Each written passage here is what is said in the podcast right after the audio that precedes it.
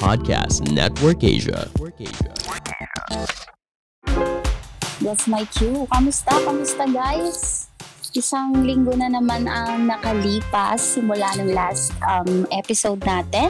That is Pod Talk um, episode 11. Diba? Uh, magandang ano yon magandang Pod Talk na isinagawa namin last week. Ano. So, isa na naman topic ang pag-uusapan natin tonight. Pero bago ang lahat, magandang gabi, magandang umaga at magandang hapon sa lahat ng nakikinig sa atin all over the world kasi may mga nakikinig na sa atin sa ibang lugar. So, hello! Lalo na yung mga friends ko dyan sa Canada.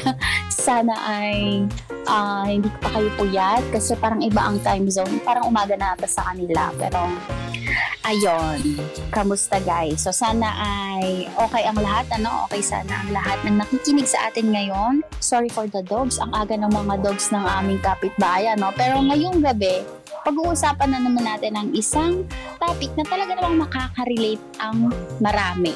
Ano, marami talaga makaka-relate. At ang mga kasama ko ngayong gabi, hindi na siya bago sa ating lahat. Talaga namang suki na siya ng, ng Discord server no, ng Hugot Snap. Walang iba kundi si to the left, to the left. Hindi, Mr. Right. Hello. Kaya maraming Wala. maraming salamat po and um, good evening, good morning, good afternoon. Uh, anumang oras, sabi nga, di ba, worldwide tayo napapakinggan and uh, it's nice to be back and thanks for having me again po. Salamat po talaga. Yes, isa na siya sa suki natin, no? Talagang marami tayong pagsasama ang mga episode, Mr. Right. Siguro kung yeah ikaw siguro ang ano, ang hinahanap ng lahat ng babae. San san ka ba naglalalagi this past few days? Kasi parang maraming naghahanap sa iyo. Diyan um, sa Mr. Right na yan. ah, may kanya-kanya naman tayong uh, Miss Right, Mr. Right, di ba? Eh, Oo nga eh. Darating Sana at darating all. din yan. Mali natin bukas, di ba? Bukas hmm, agad? Darating yan. Hintay-hintay lang. Pwede nga mamaya. Ayun. True. So, Mr. Right, di ba? Mr. Right, alam mo na naman ba ang topic natin ngayong gabi? Kailangan marinig ko ng mga nakikinig ngayon. Eh. And sana oh. ma-share pa rin nila sa iba dahil sobra to. Ito yung hindi nawawala and sana mawala na pero hindi maiwasan. True. Oo, sobra yan. Balita ko, sasaktan na naman sila eh. Oo, uh, uh, katulad nung uh, nakaraang episode na kasama niyo ako, eh, humihingi na uli ako ng pasensya. Hanggang ngayon pa lang humihingi na ako ng pasensya. Hindi nyo ako inaano, pero mamaya eh, aanuhin ko kayo. Sorry na. Ayun lang talaga. Hindi ta hindi na natin yan mapipigilan ano. Pero Mr. Right, 'di ba? Para kalmado tayong lahat mamaya sa simula ng ating discussion. Mm-hmm. Let's all welcome us. Mm-hmm. Si Stock Dad. Hello, good evening. Wow, nice. Hello.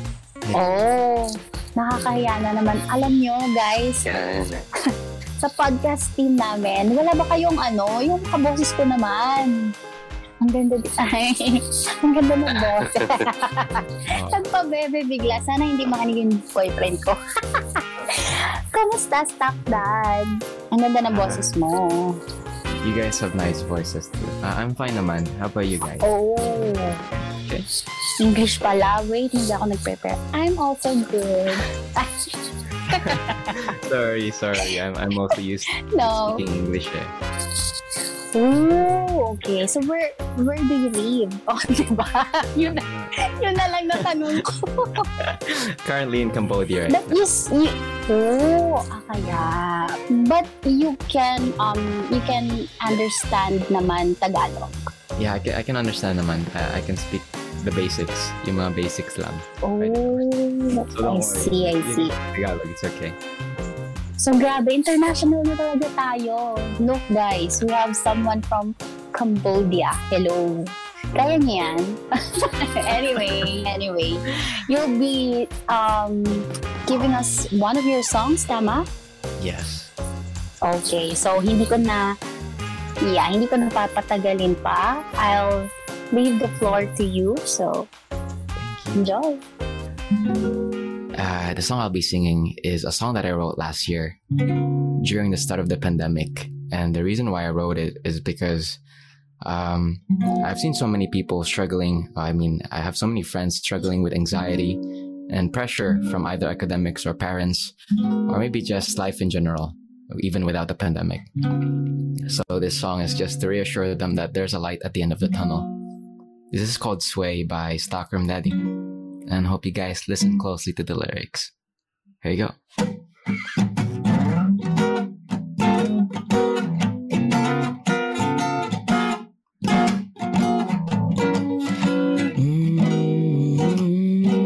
Mm, Hey, listen up. Yeah. We're gonna be alright. We're gonna be okay. Everything will be fine. Just come along and sway. We're gonna be alright. We're gonna be okay. Everything will be fine. Just come along and sway with me. Sing it with me if you know the song. Here you go. We gon' be alright, we gon' be okay. Everything will be fine, just go along and sway. We gon' be alright, we gon' be okay. Everything will be fine, just go along and sway with me. Oh, uh, it must have been tough, uh, walking down this road thinking you're not enough, but hey, that ain't true. Sometimes puzzle pieces are misplaced, and that's the truth, that's the truth. Listen here, you got something in you. The things that you've been through, coming straight up from a menu. You decide to pick and choose, choose your destiny. Don't just sit and wait to see if things will come to be. Don't let it fade away like memories. Remember, don't stay in madness. Uh, uh, be with people that give you gladness, ones who drown out piled up sadness. Cause there's too many problems in your head, things you worry about, screams you wanna shout. Will things even work out? Of course they will. Hey, but it's okay to take your time. No rush, we got plenty of time. So if you need someone to lean on, hit me up, ain't a crime. So talk to me, hey, talk to me. I, I said, come talk to me, and I'll be like, I'll be be, I'll be, be like, we're gonna be alright. Yo, we're gonna be okay. Everything will be fine. Just come along and sway. We gon' be alright. We gon' be okay. Everything will be fine. Just come along and sway with me. Uh, come and sway with me. I said, won't you come, come along, come along and sway. Sway with Stockholm Daddy up here in Hugutsnap community. Verse 2, listen up. We will sway to the left, uh, sway to the right. If life gives you lemonade, just squeeze on its side. Stressed, but I'm blessed to be alive.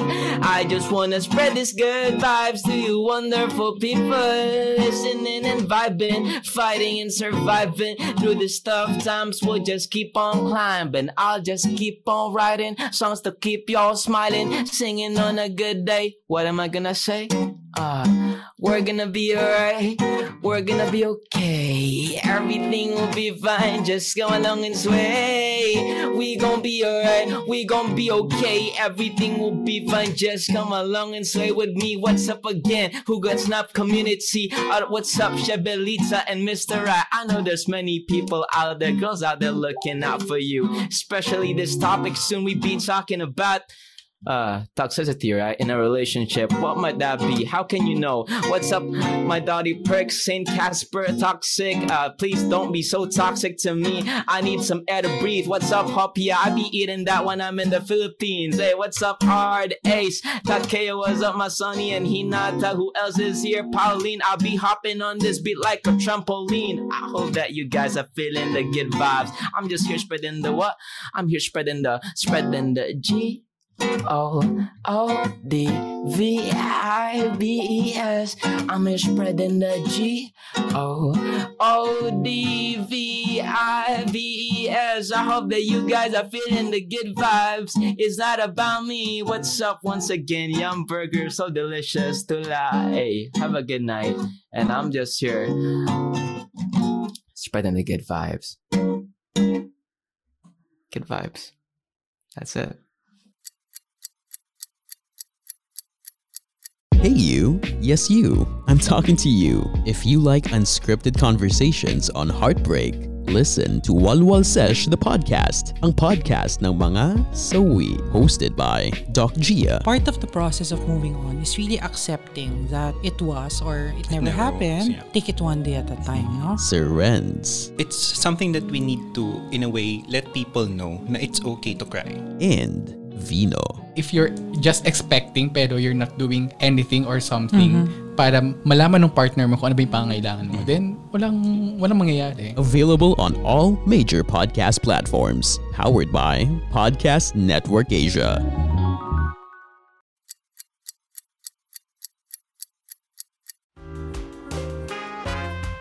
Nice. Oh, Eh, parang gusto ko nang i-end yung pod talk natin. parang okay na. nice song, no? Yeah, it's really nice. Mhm. It's really for good vibes and chill. Mga ganun lang na aurahan. Especially siya the line na stressed but blessed. Ayun. Aren't we all? Pero ako parang lately stressed lang. Di ba? Susunod yung blessed niyan.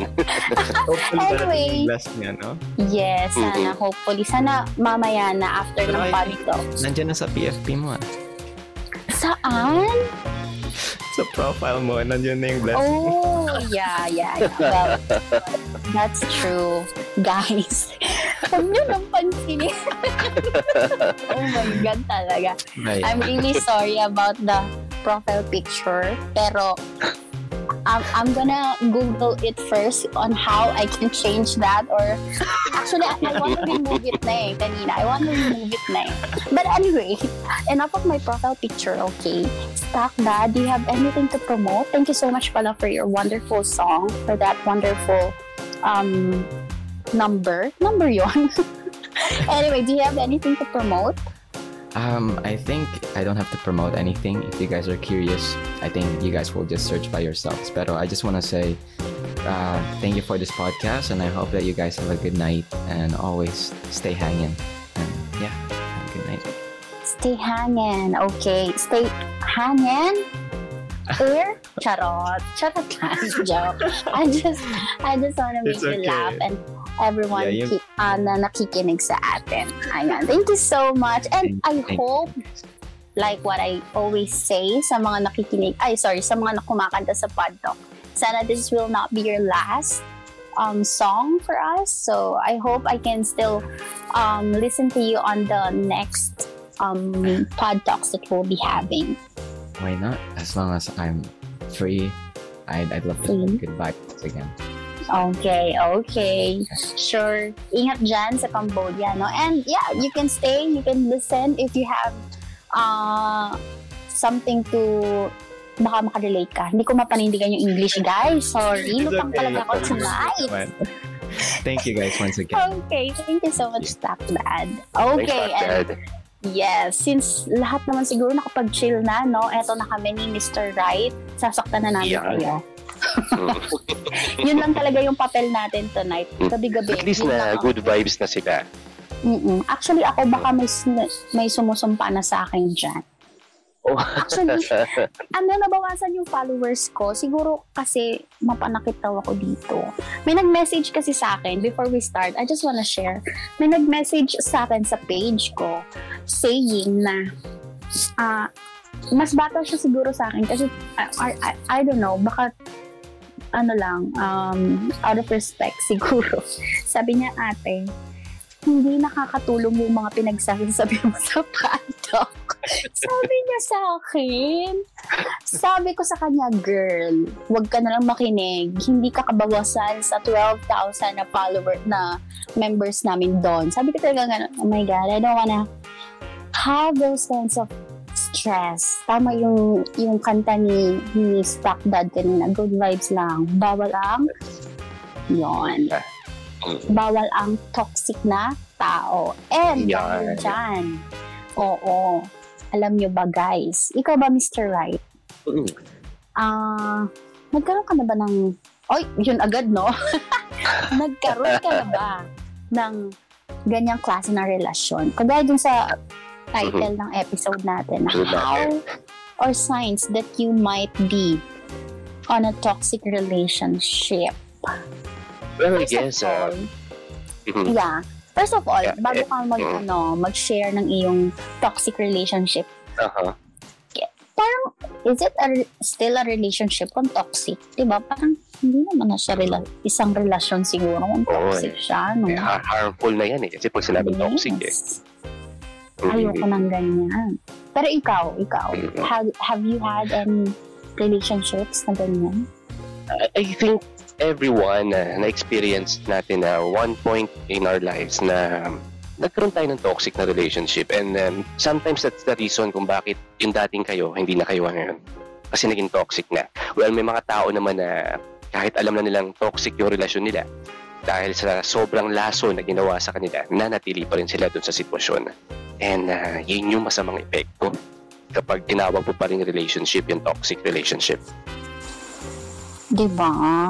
Kasi parang, pe- pero kasi ang hirap din naman na, kagaya nga na sinabi mo na nag-stay pa rin sila, no? Parang ang hirap kasi, kapag ikaw kasi, nandun ka sa ganung klase ng relasyon, na toxic, hindi mo kasi, ewan ko ah, I'm speaking for the girls, I think.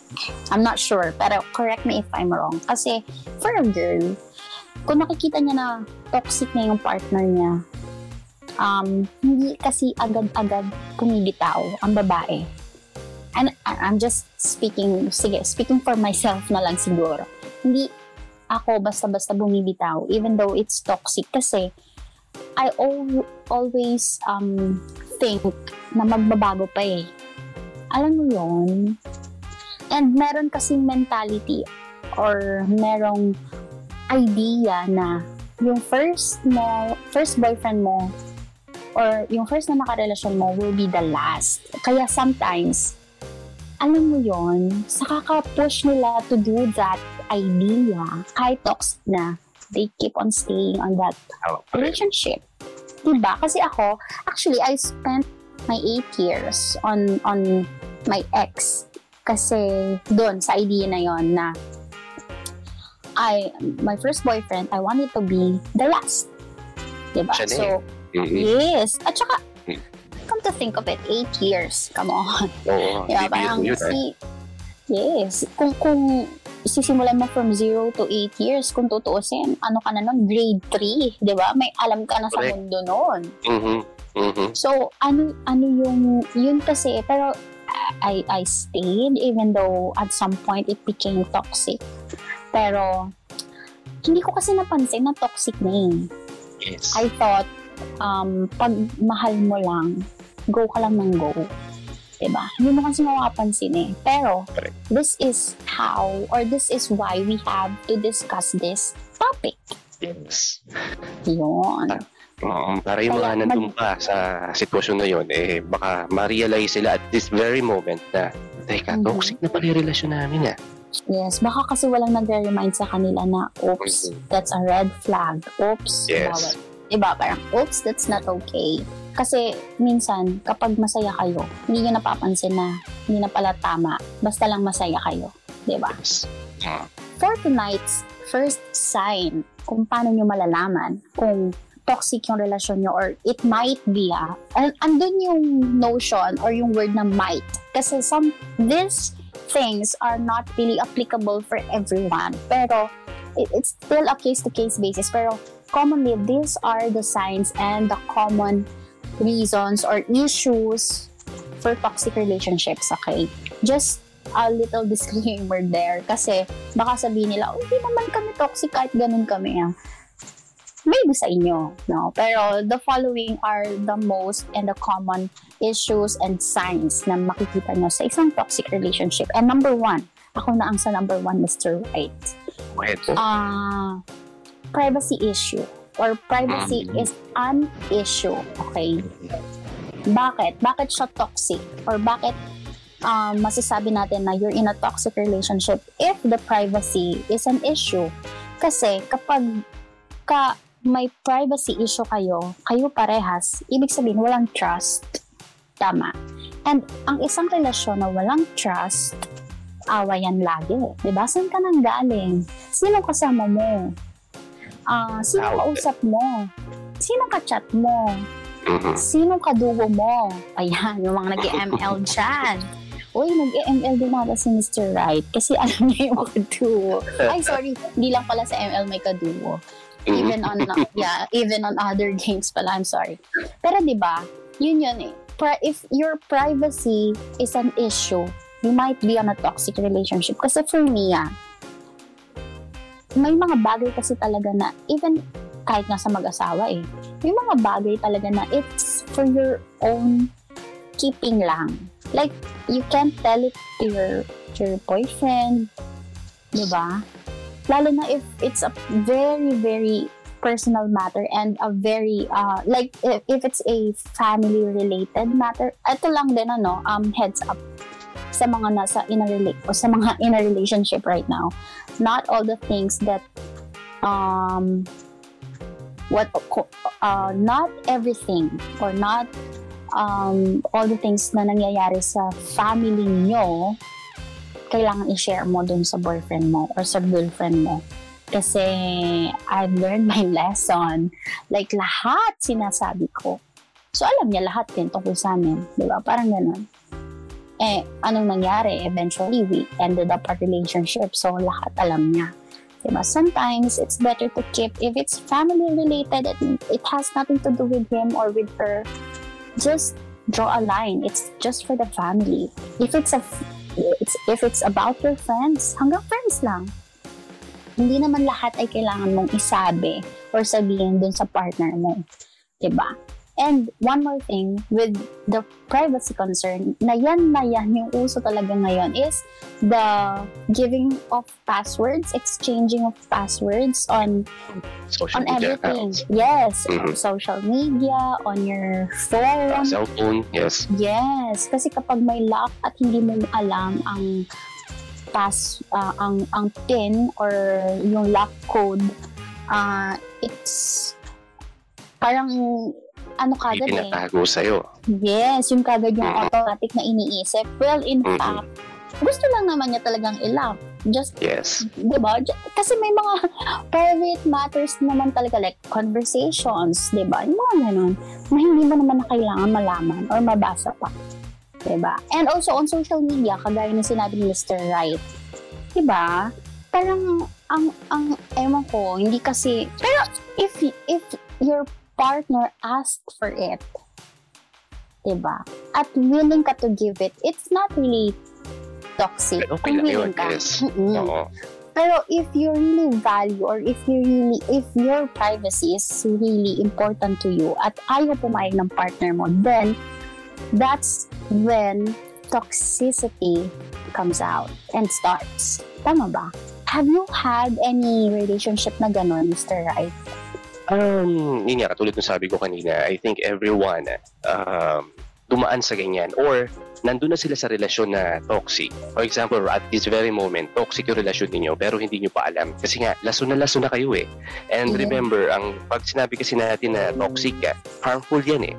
And uh, it can paralyze you. And yung sinabi mo kanina na parang hindi mo alam eh, na toxic na pala yung relasyon ninyo, it's because uh, ginagawa ka kasi niya person with disability. Oh Yun yung ginagawa ng pagiging ah, isang ah, Yeah. nasa loob ng isang toxic relationship. Ah, ba't ko nasabi? Kasi first, um, binubulag ka eh. Binubulag ka ng, ng toxic relationship. Especially kung mahal na mahal mo yung isang tao. Bubulagi ka kasi kahit may nakikita ka na, feeling mo wala. Nagbubulag-bulagan ka. Hindi ka naniniwala kahit harap-harapan ka ng niloloko. Then, nabibingi ka kasi ang dami mo nang nababalitaan pero ayaw mong paniwalaan. And there are times na minsan may nagsasabi na sa'yo pinatitigil mo yung kwento. It's not because ayaw mo marinig it's because ayaw mo masaktan. And ayaw mo magising sa katotohanan na yung taong kasama mo ay sinasaktan at niloloko ka. At nagiging pipi ka nagiging mute ka hindi ka makapagsalita. Kasi natatakot ka na baka every word na lumabas sa bibig mo yun yung maging cause para hiwalayan ka niya. And hindi mo yun makakaya So akala mo, hindi toxic yung relasyon ninyo. Pero yung pala, toxic na. Kasi nga, nilason ka na ng sobrang pagmamahal dun sa tao na yun. And yun yung pinakamahirap na mangyari sa isang toxic relationship. Yung ikaw na lang pala, yung nakakaramdam ng pagmamahal. Pero siya, naninira na doon sa pagsasamang ginawa yung dalawa. So, Grabe napakahirap. naman.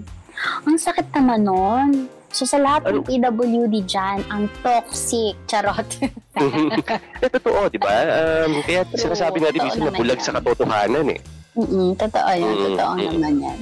And with, At- with regard dun sa privacy issue na nasabi mo kanina, lahat yung totoo na um, once na nagkaroon ka ng pagdududa dahil sa trust issue sa loob ng relasyon Mhm. ninyo, ah, wala na.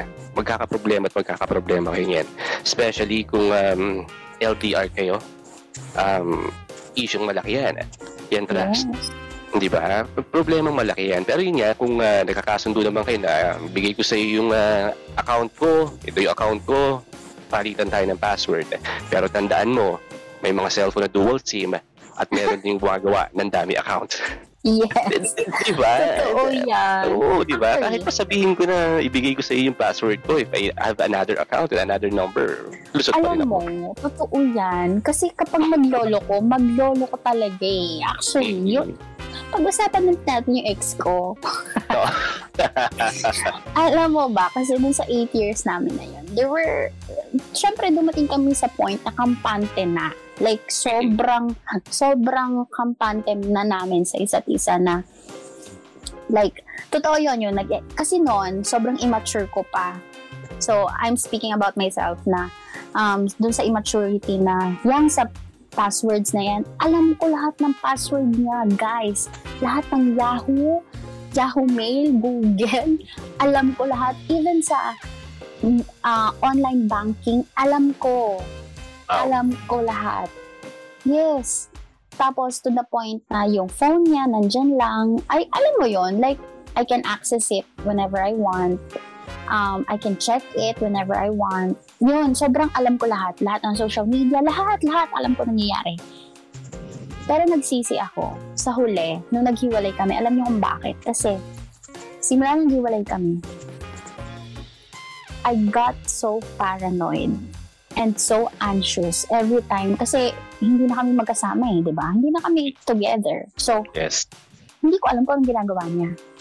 So, ako, lahat ng pwede niyang, lahat ng account niya na pwede kong i-check, chine-check ko araw-araw. Like, kulang na lang may listahan ako. Okay, Google, check. Yahoo, check. As in, even, guys, even online banking, chine-check ko kung nag-transfer kaya siya today. Kahit hindi na kami.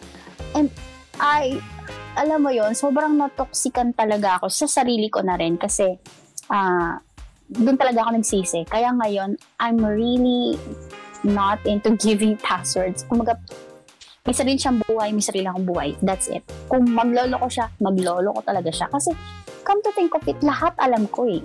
Pero, may iba pa rin siyang makilala. 'Di ba? May iba pa rin siyang, 'di ba? Yun kasi yung sinasabi ko eh. At wala akong nakita kahit isang ebidensya sa phone niya. Wala. Diba? Sa personal pala, marami. Yun lang. Diba? I was Minsan, minsan so diskarte rin eh, no? Oo, actually, katrabaho niya yun eh.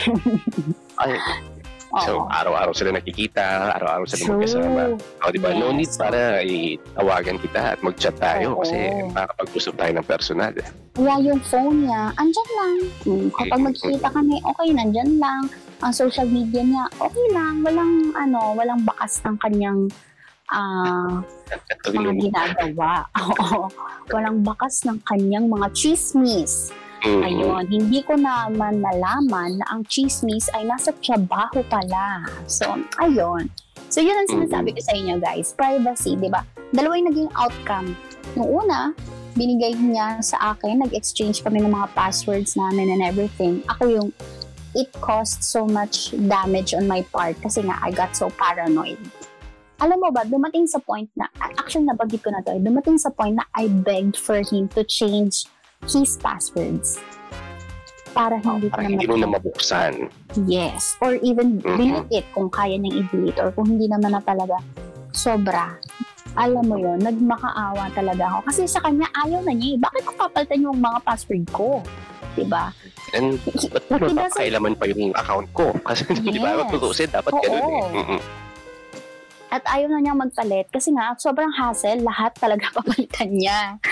Diba? Malilimutan niya pa yun. And he doesn't care. He doesn't care anymore kung ano yung nararamdaman ko. I mean, Mhm. nagigilty man siya na nasasaktan ako, but hanggang dun lang yun. Oh, So, and uh, guys- that's the saddest part, di ba? Na Yes. nasasaktan ka habang siya eh unti-unti nang sumasaya. Yes. Ano unti-unti? Sobrang saya na At bigla niya. pala, Diba? bigla siya sumaya. Oo, ang saya niya. Mm, di ba? Ako naalala ko, oh, ang dami ko naalala. Eto masakit lang na memory. I mean, hindi siya masakit, malungkot na lang, sorry, hindi na siya. ma- I remembered one moment nung nag, naghahabol ako sa kanya.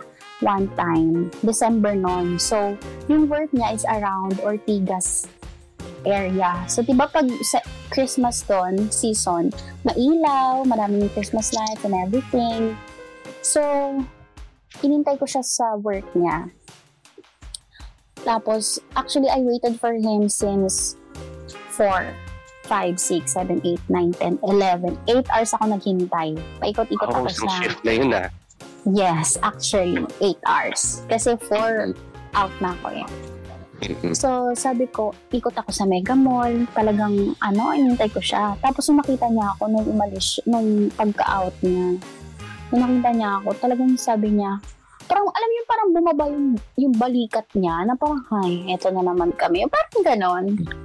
Tapos, Na- Nadismaya. oo, ang sakit talaga. Mm. So sabi ko, tara sabay tayo uwi, ganyan. Sabi niya, hindi na, umuwi ka na. May pupuntahan pa ako. So sabi niya, hindi, sabay tayo uwi. Eh sa kakapili ko, sunod ako ng sunod sa kanya. Alam mo, sinabi niya talaga sa akin, Saibel, gusto ko nang maging masaya. Gumanon talaga siya. Sabi ko, ah, so hindi ka masaya sa akin? Oo, nasa gilid kami ng Shangri-La. Hello sa mga taga Shangri-La dyan.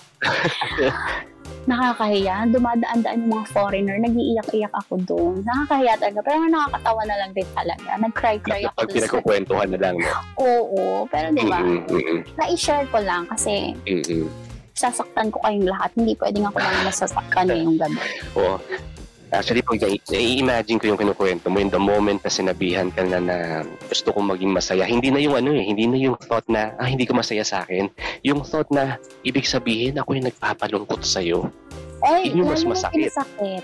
Kasi, Ayoko Gusto ko na, sumaya eh. na. Guys, Diba? maraming salamat sa pakikinig. Grabe ka naman. diba, yun yun eh, diba? Sorry, hindi ko napigilan. Lang, lang. Hindi. And Mm, yun, true yun naman. yun eh, yun Totoo yun eh, naman. diba? Kasi I'm stressing him And out yun ng yung mga panahong yon. Ay, nako. Anyway, eh, Number nakalipas one naman pa na lang yun. tayo. Oo. oo. So, yun na. Yung mga may privacy issue dyan. And Alam uh, hindi naman sa gusto nating uh, maparanoid din yung mga nasa loob ng relasyon ngayon.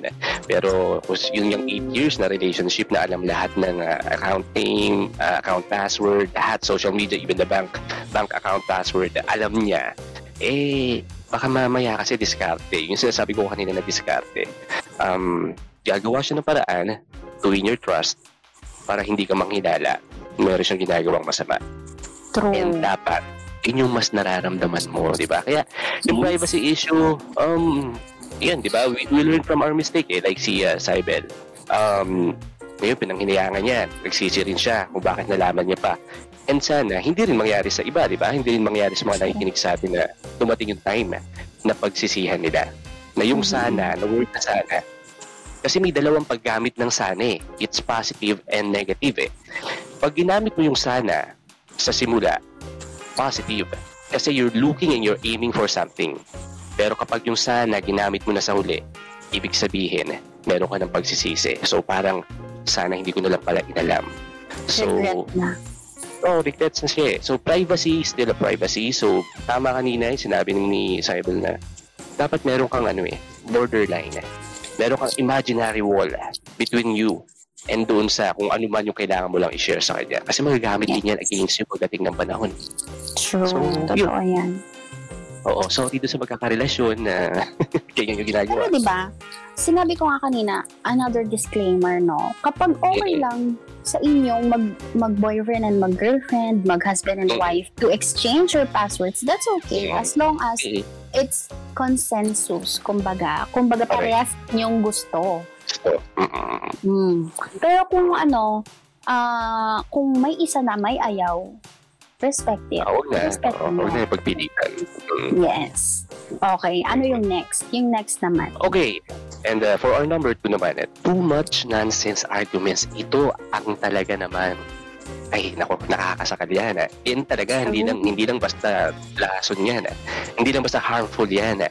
yan yung talagang papatay na doon sa relasyon ninyo yung mga simpleng bagay na tipong um, hindi ka lang nakareply agad or yung reply mo naging okay lang na yung Mhm. dati uh, buong spelling na okay is eh, O-K-A-Y nakapag-reply ka lang ng okay as in okay lang big issue na agad So, yun yung mga bagay na magtataka ka na bakit dati hindi naman mainitin yung ulo niya eh. And uh, isa yun sa isang bagay na nagpapatoxic sa relasyon. Yung walang kwentang bagay ay pinag-aawayan na. So, ibig sabihin nun, hindi na kayo nagkakaintindihan or ayaw nyo nang intindihin ang isa't isa.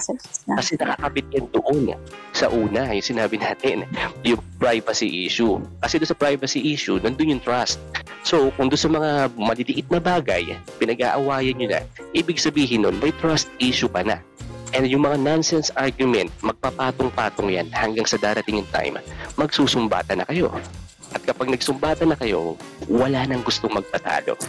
Doon nagkakaroon na ng hindi pagkakaintindihan hanggang sa araw-araw nga kayong magkasama, pero hindi kayo masaya. So for the sake na magkasama na lang kayo talaga. Ay, ang lungkot naman.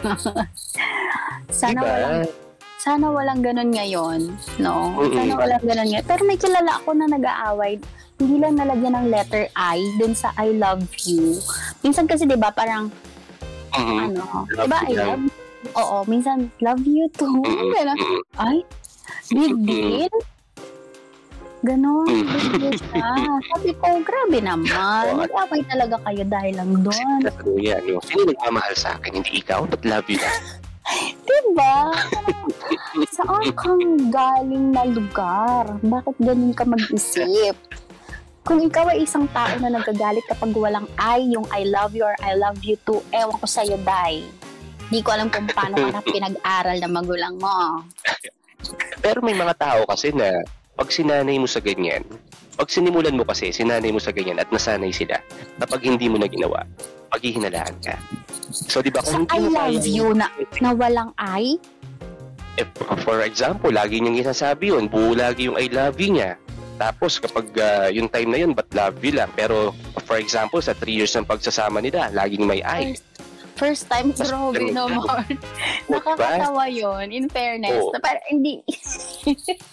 May Natawa mga ako. ganun tao, di ba? May mga ganun Oo, tao eh. Totoo naman. Hmm, di ba? Na parang big deal sa kanila. Na kung pag-usin, hindi naman talaga dapat.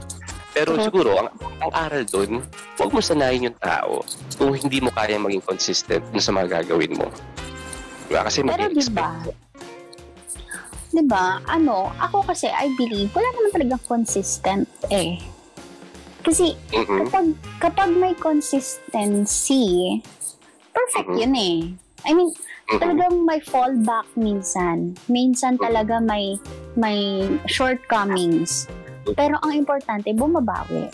Diba? Yun Yun. kasi ang akin. Yun, yun, yun ang point of view ko naman. That's, that's what I see na okay lang. Kasi sa isang relasyon talaga, may peak eh. May excitement na nararamdaman. And as the time goes by, talagang nalilesen na nalilesen yun. Actually, kahit naman sa tao eh, eh, uh, outside the relationship, just, just uh, by yourself or within yourself. Diba? Um, ako noon, ang mga bet kong kanta, talagang yung medyo may ingay, medyo loud music, medyo upbeat. Ngayon, parang kuma umaano na ako eh, nag-air supply, nagbi-BGs na ako, nag, nag-aapo high society na ako, na parang nagmumoira na nga rin ako Mm. minsan. So, di ba? Like, yung, yung preferences natin nagbabago talaga and consistency is also associated with that kasi yun nga, I mean, nagbabago talaga eh. So, ikaw dapat tanggapin mo sa sarili mo rin yun na may pagbabago na magaganap and dapat handa ka doon sa mga pagbabago na ngayon, ganon. And hindi mo dapat siya gawing um, reason para ikagalit mo.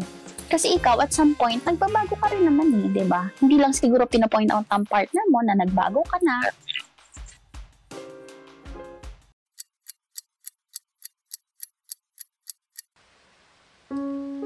Minsan, kailangan lang ng manunulat ng kausap. Minsan, kailangan lang ng mambabasa ng pag-asa. Minsan, kailangan lang ng tagapakinig ng pag-ibig. Ako si Edgar Calabia Samar, may akda ng ilang premyadong nobela at aklat ng tula. At inaanyayahan ko kayong makinig ng aking podcast tungkol sa panitikan at pagsusulat at pagmamahal. Ang mga teorya ng pagkahulog. Dito lang sa Podcast Network Asia.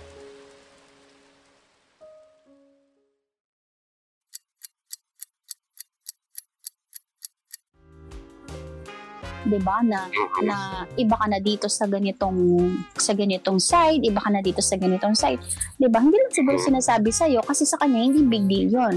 Pero ikaw na ma-point out ka na tao, ikaw lagi mo tinuturo yung shortcomings ng partner mo. Lagi mong ginagawa siyang problema kahit hindi naman talaga. So, sana nakikinig yung beshi ko dito kasi nag-message sa akin kanina na magkaaway daw sila ng boyfriend niya dahil, o, oh, ta- tanongin niyo kung bakit sila nag-away. Siya ba Meron yun? lang- Yung may ano? Sino? Hindi, I Meron mean, lang- siya ba yung wala lang tayo?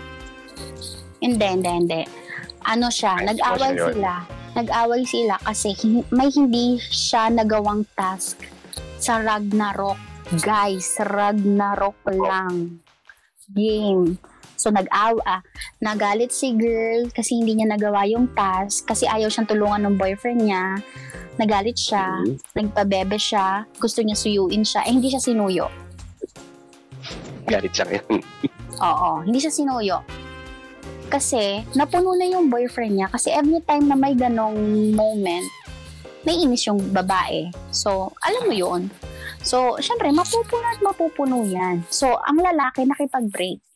At hindi na inintay yung sagot niya na ano, kung ano man sagot ng kaibigan ko. Wala na, hindi na niya inintay. Block niya na lahat. Oo. O, di ba? So, Dahil Eh, kung- doon. dahil lang doon, kasi nagalit lang siya over a task sa Ragnarok. Kaya nga sabi ko kan- sa kanya kanina, Beshi, minsan kasi kapag magagalit ka, isipin mo rin, kapag ba nagalit ako, magiging okay ako at yung partner ko. Magiging okay ba ako sa sarili ko? Like, for example, nag-away nga kayo, di ba? Pag nagalit ka ba, kakalma ka? Di ba hindi? Lalo kang ma-stress kasi nagalit ka eh. So, uh, aside, uh, imbes na magalit ka, huwag ka na lang magalit, di ba? Kasi game lang naman yun. I mean, just speaking lang within the the game and the scenario nung nung friend ko, di ba?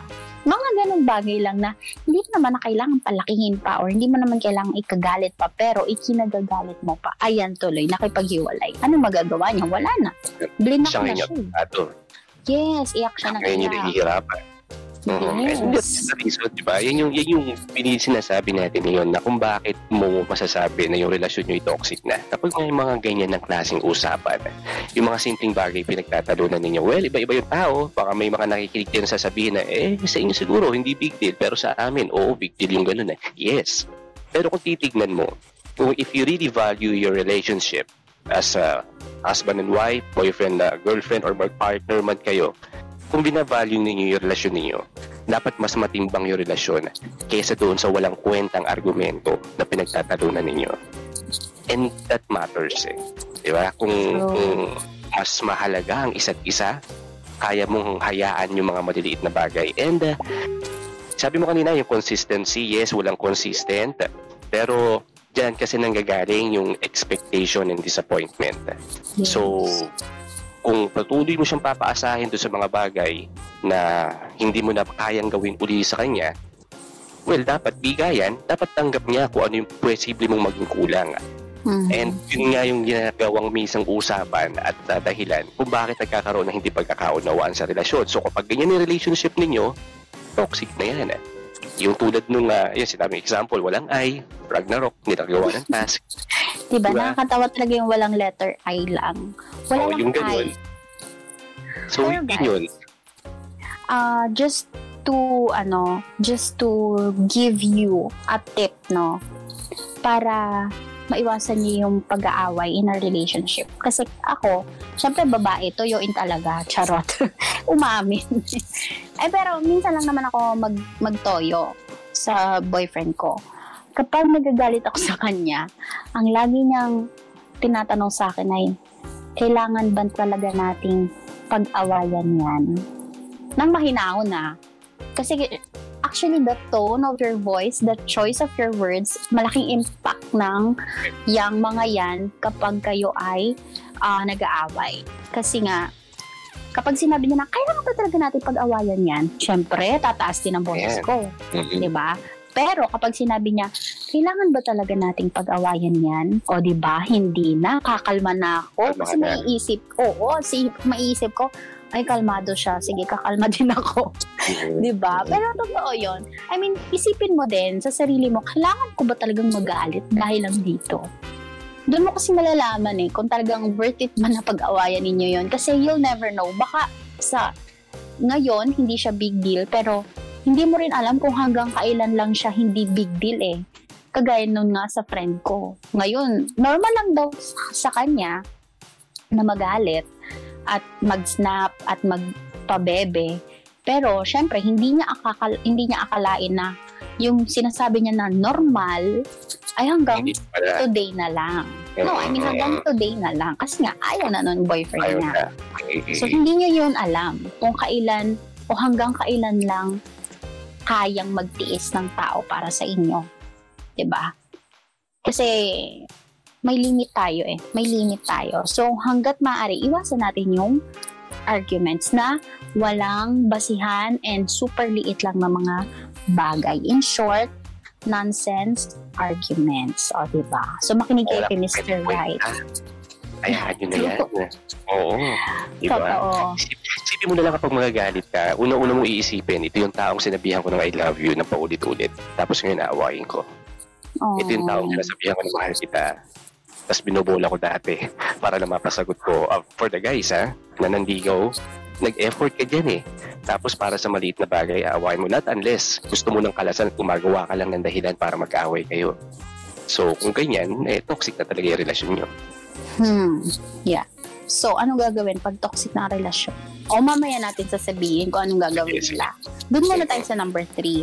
Which Yes. is, ang number three natin, there's no open communication. So, ito talaga, sobrang toxic nito kapag, yun nga yung sinabi mo kanina na nagiging pipe ka or mute kasi bawat sasabihin mo, kailangan ma-sure mo na hindi siya ma-offend, hindi siya magagalit. ba Yung parang ganon. Kasi, yung partner mo dapat, sila yung kung saan ka nagko-confide, ba ng mga ng mga ah, gusto mong sabihin, saan ka nagko-confide ng mga ah, problema mo, sa kanila mo sinasabi, yung mga naging ah, pangit na nangyari sa buong araw mo, 'di ba? Ganun kasi dapat. Pero kung hindi mo magawa 'yon, yung simpleng pagkukwento sa partner mo, do you think that's good? Kasi alam mo 'yon, yung simpleng conversation lang na ganun, hindi nyo pa makuha, hindi nyo magawa. Laging nauuwi sa away. 'Di ba? May mali. And it will come a time na toxic na siya. So, kailangan may open communication. And um, if there's no open communication, kagaya nga nung sinabi namin, lolobo at lolobo. Kasi hindi nyo ah, pinag-uusapan yung mga problema.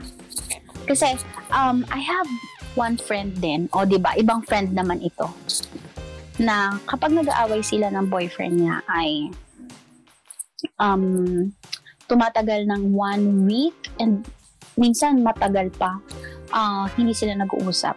And then, ha, ah, kumbaga darating lang yung time na may makakamiss, may isang makakamiss, saka lang magte-text. And then, kapag nag-text na sila or nag-usap na sila, hindi nila pag-uusapan yung naging problema nila.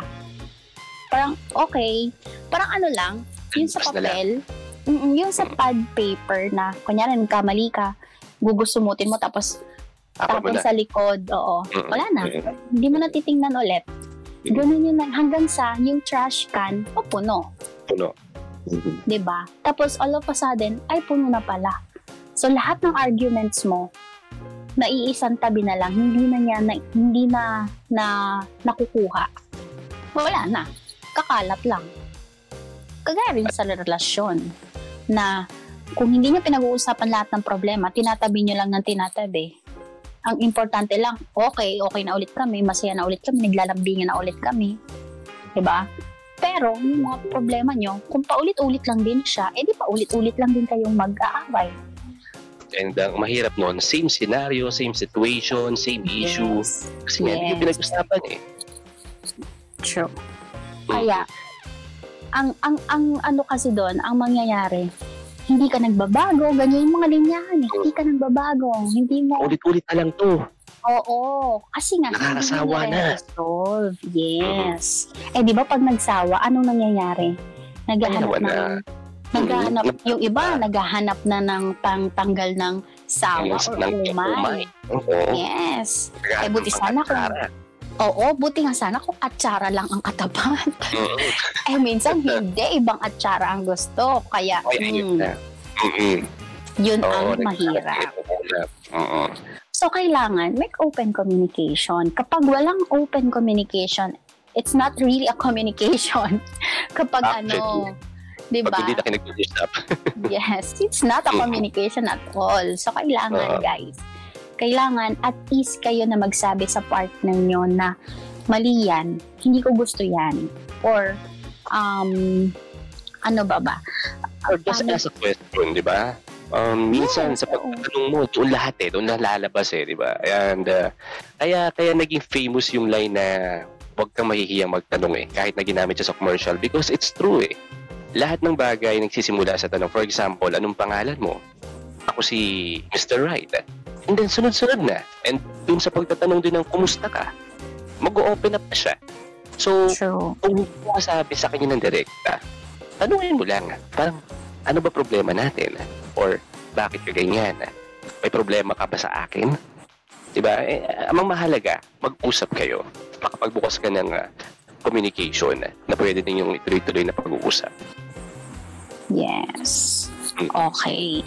So, guys, alam nyo na ha, kapag nahihirapan kayo na kausapin yung partner nyo sa mga problema ninyo sa isa't isa at sa relasyon nyo mismo, maybe you need to step back for a lit, uh, for a while and think kung tama ba na ipagpatuloy pa, 'di ba? Kasi kung ipagpapatuloy nyo pa, what more kapag malalaking problema na, 'di ba? Mas mahirap yung dalhin. Yes. Oo. Yon. So, number ikaw three naman. pa lang yon. Ang bigat Oo. ba agad? Number three pa lang. Eh, ano yung number four? Ah, ito. Pag ito talaga nasa loob ng relasyon nyo, ewan ko na lang ah. You feel ignored and or neglected.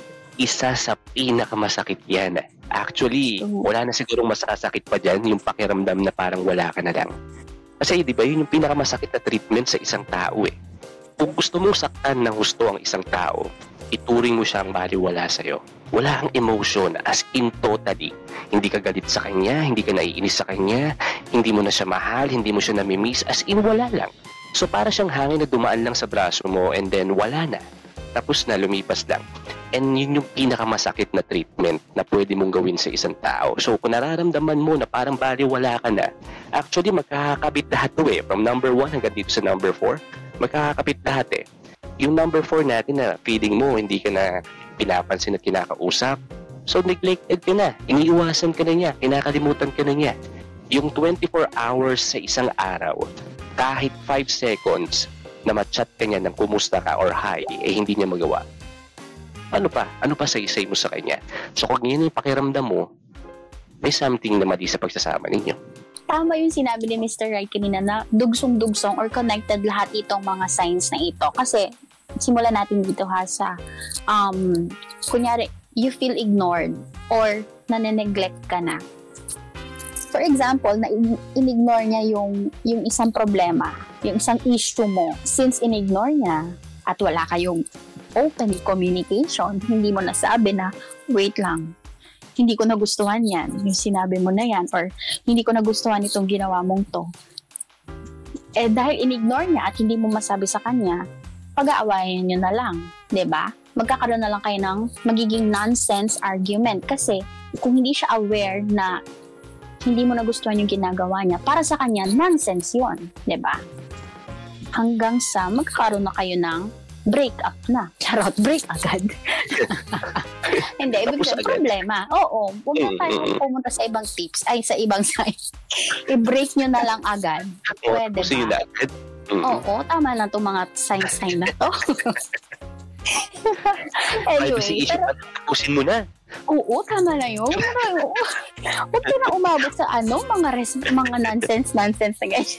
Hindi, joke lang guys. Pero, yun na nga. I mean, kapag nandito na kayo, kapag kapag umabot kayo dun sa four signs, grabe naman. Mag-isip, actually, hindi na kailangan pag-isipan eh. Kailangan pa ba talagang pag-isipan yung four signs na, na-check nyo na lahat? Nasa relasyon nyo na yung four signs na yon Hindi pa rin kayo aalis doon? Grabe naman. Diba? Grabe naman. Number 4 na to, nasa relasyon nyo na ngayon. Ba, teka lang. Ibig sabihin, marami ka nang nalagpasan. Eh. At yan na lang True. hinahingit mo. Diba? Kasi parang, Yes. "Ah, ano pa ako sa buhay mo? Anong silbi ko sa buhay mo? Ano ako? But sometimes, nararamdaman mo lang yan, pero hindi yan totoo. Yun ang minsan naman ang hirap. Pakiramdam mo lang, pero hindi naman pala yun talaga. Nararamdaman mo kasi nga, sabi mo nga kanina, walang consistency. So you Mhm. feel neglected, you feel ignored, dahil yun yung pakiramdam mo. Pero hindi Yes. naman yun yung totoo. And dahil Oo. yun, kasi hindi kayo nag-uusap. Again, ulit uli. Kasi hindi kayo nag-uusap. So, May nonsense argument. totoo. Kaya, kaya break na lang uli kayo. Hindi, di ba? Totoo. Oo. Pinakamasakit to, yung hindi ka pansinin, Oo. parang baliwala ka na lang. Di ba? Sobra. Yung parang, Yes. oo, sino na lang ako? Sino na lang ako sa buhay mo? Samantalang dati sinasabi mo sa akin, maging sino ka man, tapos ngayon, sino na lang ako para sa'yo. So, di ba? Di ba? Ibaga nga. Focus ko mo na yung sarili mo. And um, yun ang pinakamahirap. Pag umabot ka rito sa number 4, unti-unti na yung nilalason yung relasyon nyo, yung pagkatao mo, hanggang sa mawala na yung respeto mo sa sarili mo. And if that happens, kawawa ang relasyon nyo at mas kawawa ka. Yes. At ito na yung pang number 5. Kapag na, na-reach mo na tong number 4, at nandun ka pa rin sa toxic relationship na yon. Ito na yung number 5. Ito na yung pinaka-ultimatum ko para sa inyong lahat, guys. Kasi kapag nilagpasan mo pa yung fourth, ito na yung fifth sign na toxic na talaga, which is wala ng growth.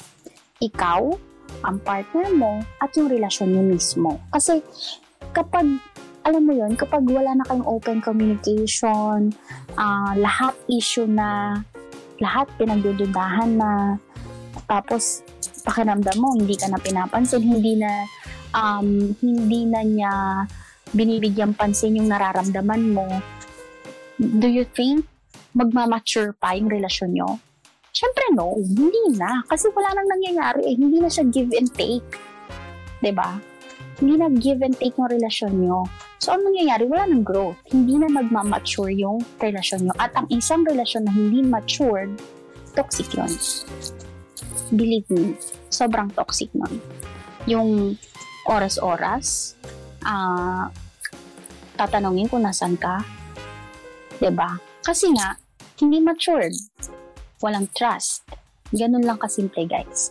Kapag umabot kayo dito sa panglima na ito, at nariyan pa rin kayo sa ganyang klaseng ng relasyon, haba, baka kailangan na nating manalangin para sa kaliwanagan ng inyong mga isip. Ano? Pero sabi ko nga. Oo. Sabi ko nga, say, dandan, dan, dandan, na, alam mo yun, na pag toxic na aalis ka na lang. ba? Madali kasi sabihin eh, na, ay, may, may, may problema lagi kami. Ayoko na break na. Hindi kasi ganun lagi, ba, Mr. Right? Hindi naman porke may problema, aalis ka kagad eh. Kasi ito, itong mga signs na binanggit namin sa inyo ngayong gabi, iilan lang to actually. Marami pa eh, di ba? Marami pa. Hindi lang yan ang pinakang sign. Pero sabi ko na nga, sabi ko nga kanina, hindi nyo naman kailangang umabot sa lahat ng ito para malaman kung nasa tamang tao ka. Kasi kapag nasa tamang tao ka, hindi mo kailangang ipilit lahat ng ito. Privacy, arguments, communication, yung attention na dapat pinibigay sa iyo, and the personal growth or yung relation, relasyon na, yung growth ng relasyon nyo, hindi mo kailangang ipilit yan kung nasa tamang tao ka. Kusang lalabas yan. Kusang magmamature yung relationship nyo. Kahit walang passwords exchanged. Kahit hindi kayo magkasama lagi. Magmamature kayo. Kasi both of you are aware na you need to make things happen kahit na may mga shortcomings ang bawat isa sa inyo. Yun yun. And kailangan din naman natin tanggapin talaga na sa ang relasyon hindi naman talaga puro saya eh. Though paulit-ulit natin yan naririnig. But that's the reality, di ba? Hindi laging masaya ang pagsasama ng tao.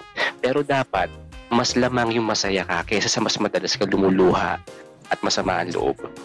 Dapat yun yung nalalaman mo and dapat alam mo rin ang kaibahan ng salitang I miss you sa salitang I love you.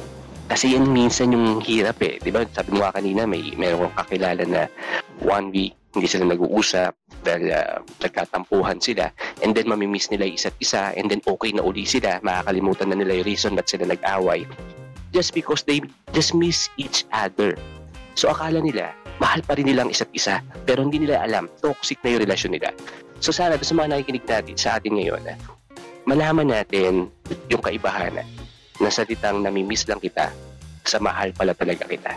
Grabe, ang sakit. Sabi ko gano'n.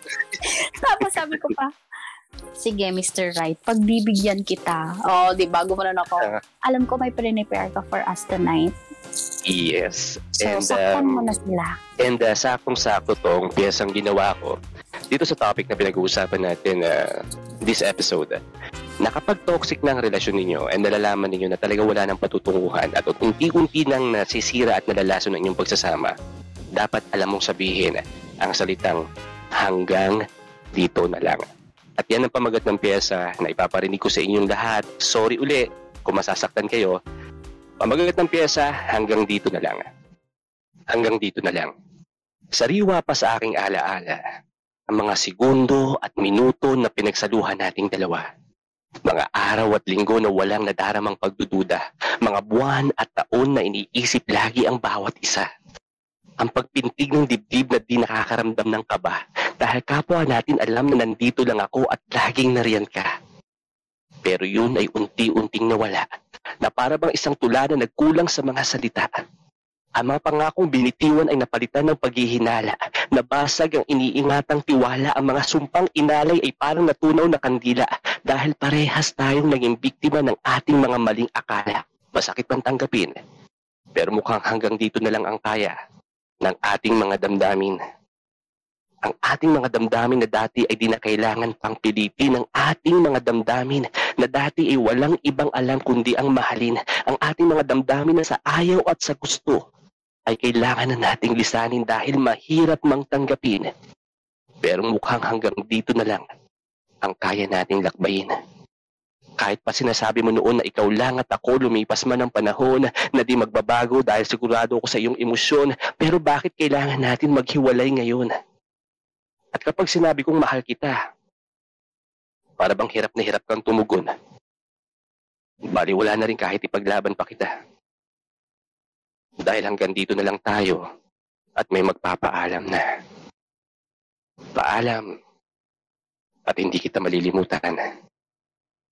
Pinapalaya na kita kahit ako'y nasasaktan. Salamat na lang sa atensyon na iyong inilaan. Pero hanggang dito na lang talaga ang ating pagmamahalan na humantong sa isang masakit na hangganan. Iyan po yan ang pyesa po na hanggang dito na lang. So, di ba, dapat alam natin kung kailan natin sasabihin yan na kung hanggang saan na lang. Anyway, ang sakit Mm. naman, nakakainis naman. Parang ayaw na kitang, ano, i- i-guess. sorry, sorry, sorry talaga. Lang. Pero sana, ano, sa mga nakikinig sa atin, ngayong episode 12 natin, sana nakapulot sila ng mga aral. Aral talaga. Sana may science na na nakarelate sila. Kumbaga, Kung kung nakita nyo yung mga signs na binigay namin sa inyo, um, this would be, si, si Mr. Right muna siguro ang magbigay ng advice, ano, kung may mga ganong signs sa kanilang relasyon. Um, unang-una, sorry. Tapos, ah, sana huwag nyo kaming sisihin ni Cybel kapag may na mag, nahiwalay na magjowa ngayong gabing ito. dahil na-realize nila, na-realize nila yung mga signs na nandun pala sa loob ng relasyon nila. But seriously speaking, um, respeto ang kailangan huwag mawala sa pagsasama ninyo. Kasi kapag yan ang nawala, isa yan sa pinakamahalagang sangkap ng pagsasama. Respeto. So the moment na mawala ang respeto, lahat ng signs na sinabi namin, lahat yan lalabas sa relasyon ninyo. At kapag nawala ang respeto mo mismo sa sarili mo dahil hinahayaan mo siyang gawin paulit-ulit yung mga bagay na dapat sana hindi niya ginagawa, mahihirapan kang bumangon dahil mawawala yung dalawang salita. Yung ikaw at ako. Dahil yung ikaw at ako, iisang tao lang yan. Ikaw lang din yan. Mahihirapan kang bumangon kapag yan ang nawala sa'yo. So please, retain mo yung respect sa sarili mo. At isa pa, doon sa mga magkakarelasyon, kung pakiramdam ninyo toxic na laging hindi pantay sa isang pagsasama, laging may mas nakakahigit dyan. At doon ako naniniwala, may mas nagmamahal talaga. At yun ang mahalaga. Kasi may may mas. Ibig sabihin, kapag yung isa hindi nakakaintindi, may uunawa. Kapag yung isa mahina, may mas malakas. Kapag yung isa may malabo, may magpapalinaw. So sana ganun ang relasyon. Laging may mas. Kaya hindi mo pwedeng sabihin na pantay ang nararamdaman ng dalawang tao nagmamahalan. Dahil kung pantay lang yan, mas mabilis na parang tatamlay. Dahil ang pagsasama, laging hindi pantay. Katulad niya sabi kanina ni Cybel, di ba? Sa 8 years, naniwala kasi siya na kailangan niya kumapit, hindi siya basta bumitaw. So siya yung nakakahigit doon sa pagmamahal. Pinilit niyang igapang, pinilit niya ikapit. Pero wala. Hindi talaga pwede. Kasi toxic na yung relasyon nila. And good thing, naka-move on siya. So sa mga nakikinig ngayon, hopefully, yung nakita yung signs, pag-usapan nyo. Kung lahat yan meron, pag-usapan nyo muna. Pero kung hindi talaga, hindi ba sa sabihin, tama na. At hanggang dito na lang talaga. Yun. Tama lahat ng sinabi ni Mr. Light, no? Masakit kasi totoo. Lahat yung sinabi. Actually, lahat ng sinabi namin, kung, kung nasaktan man kayo kasi na-realize nyo na, oops, ganun kami ah. Oops, teka, ganun siya. Kung na-realize nyo yun tonight, masakit kasi totoo. At siguro, um, hindi, or wala lang nagsasabi, kaya we, we had to really talk about this. Kasi sobrang sobrang normal na lang ng toxicity sa panahon ngayon. Parang sobrang rare na nung mga relationships na matured. Alam mo yon nagsimula ng matured, natapos ng matured, di ba? Parang sobrang rare na nun. Kailangan mag-start pa tayo sa toxicity. Pero if you can learn from, sabi nga nila, may dalawang uri ng pagkatuto. First is you learn from your experience and the next is you learn from others' experiences. So I hope with everything that we shared tonight, you learn something, no? And you gain something. Kung hindi man uh, ninyo kaya na, kasi ako actually, this part is for my advice na actually normal lang na sabihin ko na kapag toxic na ang relasyon nyo, hiwalayan nyo na. Pero kagaya nga ng sinabi ko kanina, hindi naman kasi agad-agad ganun yung magiging desisyon natin, di ba? Hindi naman agad-agad ganun yung iisipin natin eh. Ako, para sa akin, hanggat kaya mo, tiisin. Titiisin mo. Pero, sabi ko nga, hanggat kaya mo. Hindi ko naman sinabi na tiisin mo lang, di ba? Hanggat kaya, go. Kasi kapag talagang para sa iyo yung tao na yun, walang hanggan ang pagtitiis mo. Lahat kakayanin mo eh. ba? Diba? So, hindi ko pwedeng sabihin na hiwalayan mo. Kasi nga, kung mahal mo naman talaga, titiisin mo.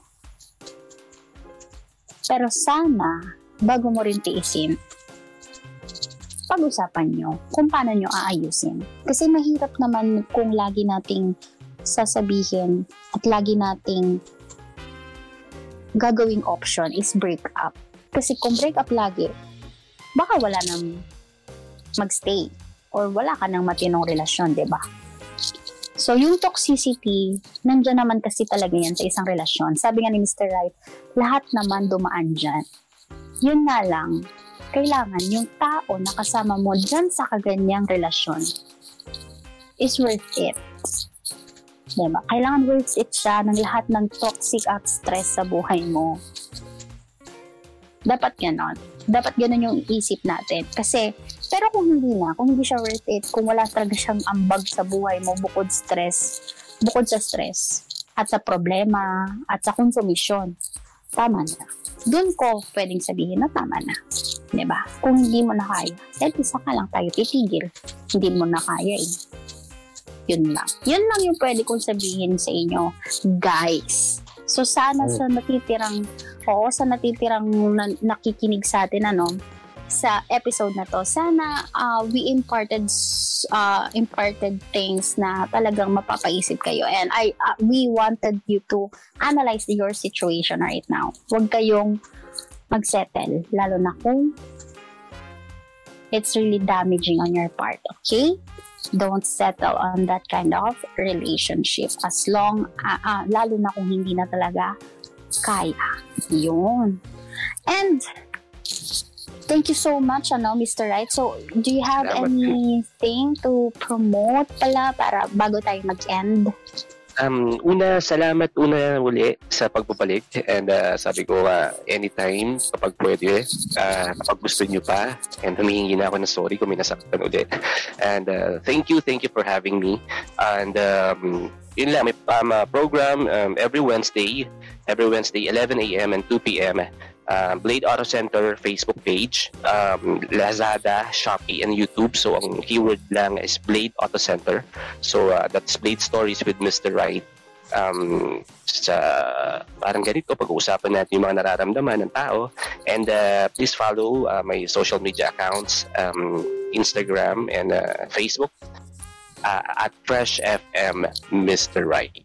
So yun lang po, maraming maraming salamat ulit. Yun. And um, sabi nga kanina ni Stock Dad, um, sabi rin kanina ni Simon na kailangan worth it. So kailangan, ibaling stress, pero nararamdaman mo na ikaw ay blessed. Yeah, true. Mm. True. So true. Anyway, thank you so much din po, uh, Mr. Wright, for Thank you, thank you po. Yes, for always, always accepting our invitation. So, kahit ang mga event namin yan ay nandun at lagi kang present. Thank you so much for the love and Yes, support. Thank you. Anytime. Yes. And till our next pod talk, guys, ano, thank you so much, guys. And hopefully, ah, sa mga nakikinig ngayon na hindi nakaka, nakapakinig dun sa mga past episodes namin, guys, lahat ay ina-upload namin and is being recorded and uploaded on Spotify. So, uh, you can listen back on the things and uh, lahat ng episodes na na na sagawa na namin. So, yung 11 episodes, lahat nasa Spotify na. So, follow us on Spotify as well, ano? So, I guess that's it. That's everything. Wala na akong sasabihin. Ikaw, Mr. Right, meron pa ba? Ah, wala na. Thank you Wala sa lahat na. na nakinig. Maraming salamat po sa inyo. Salamat po sa pag-invite again. And thank you, uh, Ma'am Cybel. Thank you. Grabe sa ma'am. Huwag naman ganun. Anyway, Maraming salamat po yes. at ingat lahat. Yes, thank you so much po. And also, thank you guys for listening. Um, yun. Goodbye. Have a wonderful life, guys. Have a wonderful life. And always, always stay loved, okay? Bye. Bye.